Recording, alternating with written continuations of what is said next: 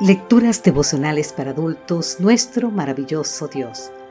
Cortesía del Departamento de Comunicaciones de la Iglesia Adventista del Séptimo Día Gascue, en Santo Domingo, capital de la República Dominicana. En la voz de Sarat Arias. Hoy, 3 de diciembre, el Señor conoce a los suyos.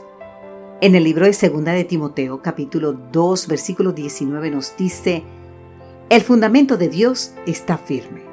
Y tiene este sello: el Señor conoce a los que son suyos. Querido amigo, querida amiga, imagina que quisiéramos elaborar una lista con los nombres de los que son verdaderos cristianos. ¿Sabes dónde? En nuestras iglesias. Ahora bien, ¿cómo procederíamos? Es decir, ¿cómo nos arreglaríamos para decidir quiénes califican como cristianos genuinos? Con estas palabras inició Joseph Parker, el renombrado predicador londinense de finales del siglo XIX, uno de sus poderosos sermones, predicado el jueves 14 de junio del 1900.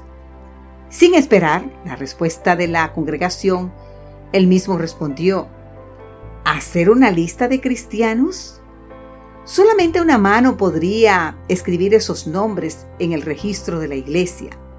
Y esa es la mano de Dios. Para ilustrar lo que quería decir, Parker citó ejemplos de personajes bíblicos, a quienes ningún ser humano, ni siquiera en sueño, habría incluido entre los candidatos al reino de los cielos. ¿Quién puede contar el rebaño de Dios?, preguntó Parker. Déjenme ver esa lista. ¿Está ahí el nombre Natanael? No está. ¿Está el nombre de Saqueo? Tampoco. Pues háganla de nuevo y cuenten mejor esta vez. Ya el lector puede imaginar el resto del sermón. ¿Está en la lista el nombre de Nicodemo? ¿Están los nombres de Lázaro, María y Marta? Si no están sus nombres, rompan su lista y dejen que sea Dios quien la escriba. Tú puedes buscar más sobre este escrito en Pulpits Legends, página 573. ¿A quiénes habríamos incluido nosotros, querido amigo, querida amiga? A Pedro, el impulsivo pecador. ¿Habríamos incluido a Juan y a Santiago, los hijos del trueno? A Saulo de Tarso, el celoso perseguidor de los cristianos.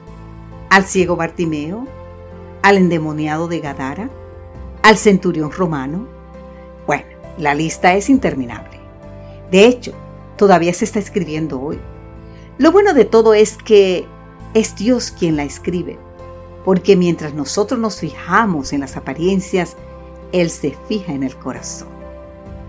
Y ahora te pregunto, ¿puede alguien sugerir una mejor manera para comenzar este nuevo día?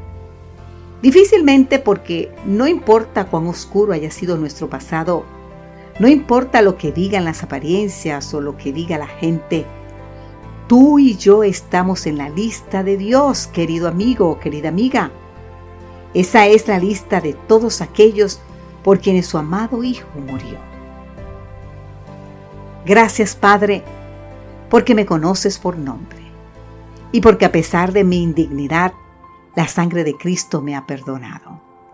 Por sobre todo te doy gracias porque mi nombre, quien lo podría creer, está escrito en el libro de la vida del Cordero. Amén, Señor. Amén.